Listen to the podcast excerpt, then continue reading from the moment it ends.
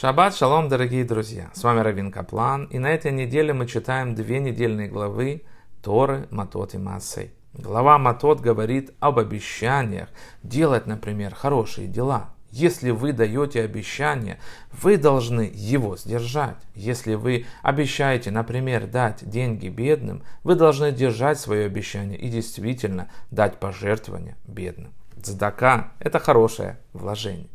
Говорят, что раби Тарфон был очень богат, но мало давал бедным. Раби Акива, его учитель, однажды спросил его, не хочет ли он хорошо вложить деньги, например, в землю или дома.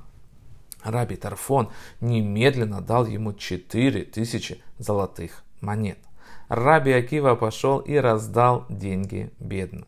Некоторое время спустя Раби Тарфон спросил, что Раби Акива сделал с этими деньгами. Раби Акива взял Раби Тарфона за руку и повел его в Бейт Амидраж, в дом учения. Там Раби Акива подарил ему Тигелим и прочитал ему стих 112, э, Псалм 112, стих 9. Он раздает, он раздает бедным, праведность его пребывает вовек.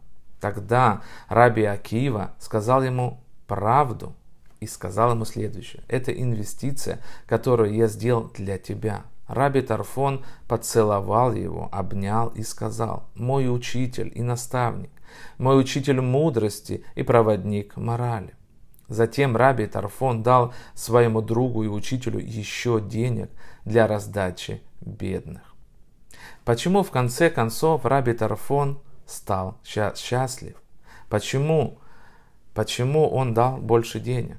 Да потому что Раби Акива дал ему выполнить большую мецву. Благодаря этому он стал счастливее, чем с большим количеством денег, вложенных в какое-то иммобилие.